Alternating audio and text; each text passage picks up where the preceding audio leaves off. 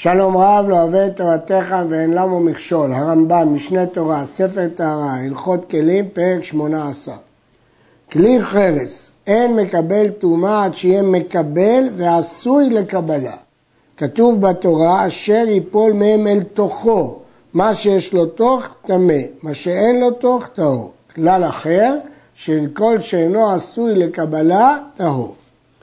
אבל אם לא היה בו בית קיבול, או שהיה מקבל ולא נעשה לקבלה, יש לו בית קיבול אבל לא מיועד לקבלה, אינו מקבל טומאה כלל, לא מדברי תורה ולא מדברי סופרים.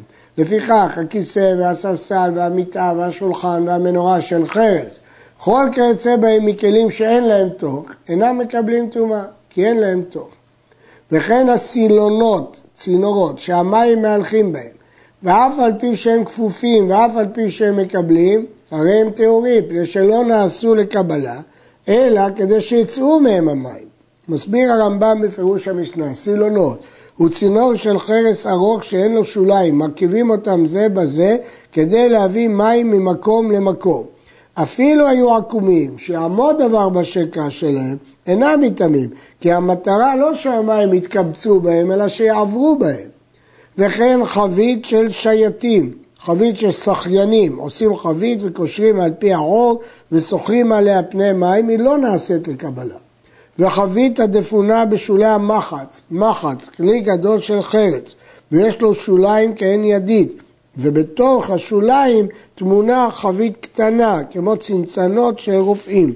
אינה מתעמת, לפני שלא נעשית לקבלה, להכניס לתוכה את היד בעת הגבהת המחץ. כלומר, כיוון שהמחץ הוא כלי חרס גדול, אי אפשר להרים אותו, עושים מעין אה, מקום קטן דומה לכלי קיבול שאפשר להכניס את היד ולהרים אותו.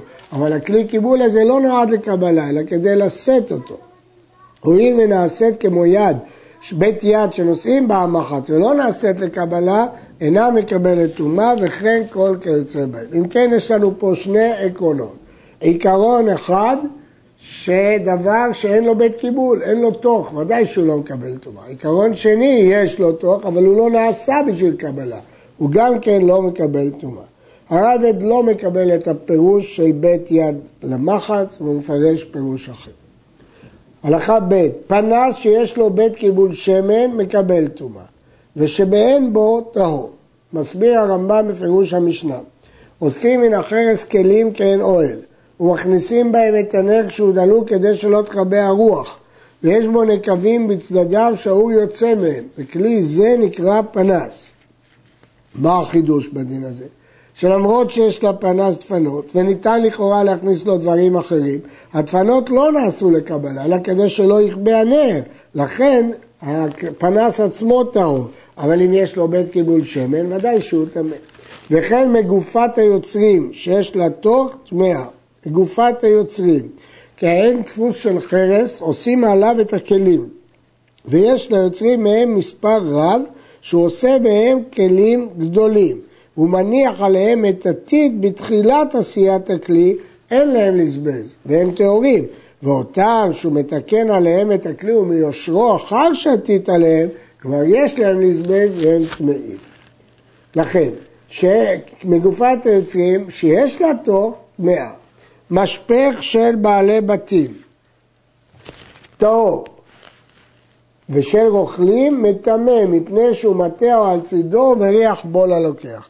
מטרת המשפך היא להעביר את דרכו את הנוזל, לא שיהיה כלי קיבול, אבל אצל הרוכל הוא משתמש בו גם בתור כלי קיבול כדי שהלוקח יריח בו, ולכן זה הפך להיות כלי קיבול וטמא. כסוי כדי יין וכדי שמן, וכסויי חביות, טהורות, שלא נעשו לקבלה, הם נעשו לכסות חבית, לא להשתמש בהם. ואם התקינה לתשמיש, מטמאים. אם רגילים להשתמש במכסה גם כן ככלי קיבול, טמא. כסוי אלפס, חבית גדולה. בזמן שהוא נקוב ויש לו חידוד, טהור, כי אי אפשר להשתמש בו בפני עצמו. ואם אינו נקוב ואין לו חידוד, מטמא, כי אפשר להשתמש בו בתור כלי קיבול. מפני שהאישה מסננת לתוכו את הירק. זה הכלל. כל המשמש בכלי חרס כשהוא כפוי, טהור. כל אה, כלי שאפשר להשתמש בו רק בצד אחד, כי יש לו חידוד, אז הוא טהור, כי זה לא כלי. אבל אם אפשר להפוך אותו ולהפוך אותו לכלי קיבול, טמא. תתרוס, אף על פי שהוא נקוב ומוציא פרוטות, מטמא, שהמים מתכנסים בצדדיו והם עשויים לקבלה. מה זה תתרוס? כלי חרס, אשר חללו רחב, ויש לו צוואר צר וארוך ודק מאוד, ותחתית הכלי נקבים. וכאשר ממלאים אותו מים ונותנים את האצבע על ראש הצוואר הדק, נעצרת כניסת האוויר לכלי, ואינו יורד מן המים מאומה מאותם הנקבים. אבל אם סילק את אצבעו מעל ראש הכלי, יורד המים מתחתיו. הוא כמוציא פרוטות, כי המים יוצאים מאותם הנקבים לא בבת אחת, אלא טיפה אחר טיפה. בכל אופן הוא נקרא כלי קיבול, כי הוא נעשה לקבלה. אמנם הרמב"ם כותב שנעשה קבלה בצדדים. הלפיד של החרס, שמניחים מטריות הבגדים והשמן בתוכו והוא דולק, גם כשהוא דולק, מתעמק, כי זה כלי קיבול. וכן כל כלי שמניחים תחת הנרות לקבל השמן, מתאמץ, זה כלי קיבול לקבל את השמן. גיסטרה, גיסטרה היא שבר כלי גדול. שמניחים תחת הכלים לקבל משקים הנוזלים מן הכלי, מקבלת טומאה. למרות שהיא לא כלי בפני עצמו, היא שבר כלי, אבל כיוון שזה ראוי לקבלה, שמים אותו כדי להפוך אותו כלי קיבול קטן, מקבל טומאה. ספינה של חרס, אף על פי שהיא מקבלת, אינה מקבלת טומאה. שאין הספינה בכלל הכלים האמורים בתורה, בין שעתה של חרץ, בין של עץ, בין גדולה, בין קטנה. המשנה אומרת, מניין לספינה שהיא טהורה, שנאמר דרך אונייה בלב ים. מה הים טהור? אף האונייה טהורה. כל הכלים שנשברו ונפסדה צורתם, אין שבריהם מקבלים תרומה, אף על פי שאותם השברים ראויים לתשמיש, חוץ משברי כלי חרס. שאם היה בהם חרס הראוי לקבל, בתוך השברים היה שבר אחד שיכול לקבל, הרי הוא מקבל טומאה. מאיפה למדו את זה? מפסוק. שנאמר וכל כלי חרס, יש פה ריבוי. פי השמועה למדו שזה לא בא אלא לרבות שברי כלי חרס. המילה וכל באה לרבות את השבר. יש להדגיש מה שאמרנו קודם על שברי כלי, כוונה שאיבד צורתו, איבד צורתו, כלומר לא עשה מעין מלאכתו הראשונה. במה דברים אמורים שחרץ גם השבר שלו מטמא, שהיה לחרץ זה תוך לקבל בו את המשקים כשחרץ יושב, לא סמוך, שלא נשען, בלי להשעין אותו כלי קיבול. אבל אם אינו יכול לקבל, אם כן סומכים אותו, רק אם משעינים אותו על משהו, אינו מקבל תרומה, כי הוא לא נחשב כלי קיבול. החרס שאינו יכול לשב כדי שיקבל, מפני אוזנו, או שהיה בו חידוד והחידוד מכריעו לצד אחד, הרי זה טהור, זה לא כלי שראוי לשימוש, אי אפשר להשתמש בו בלי להשעין אותו על משהו.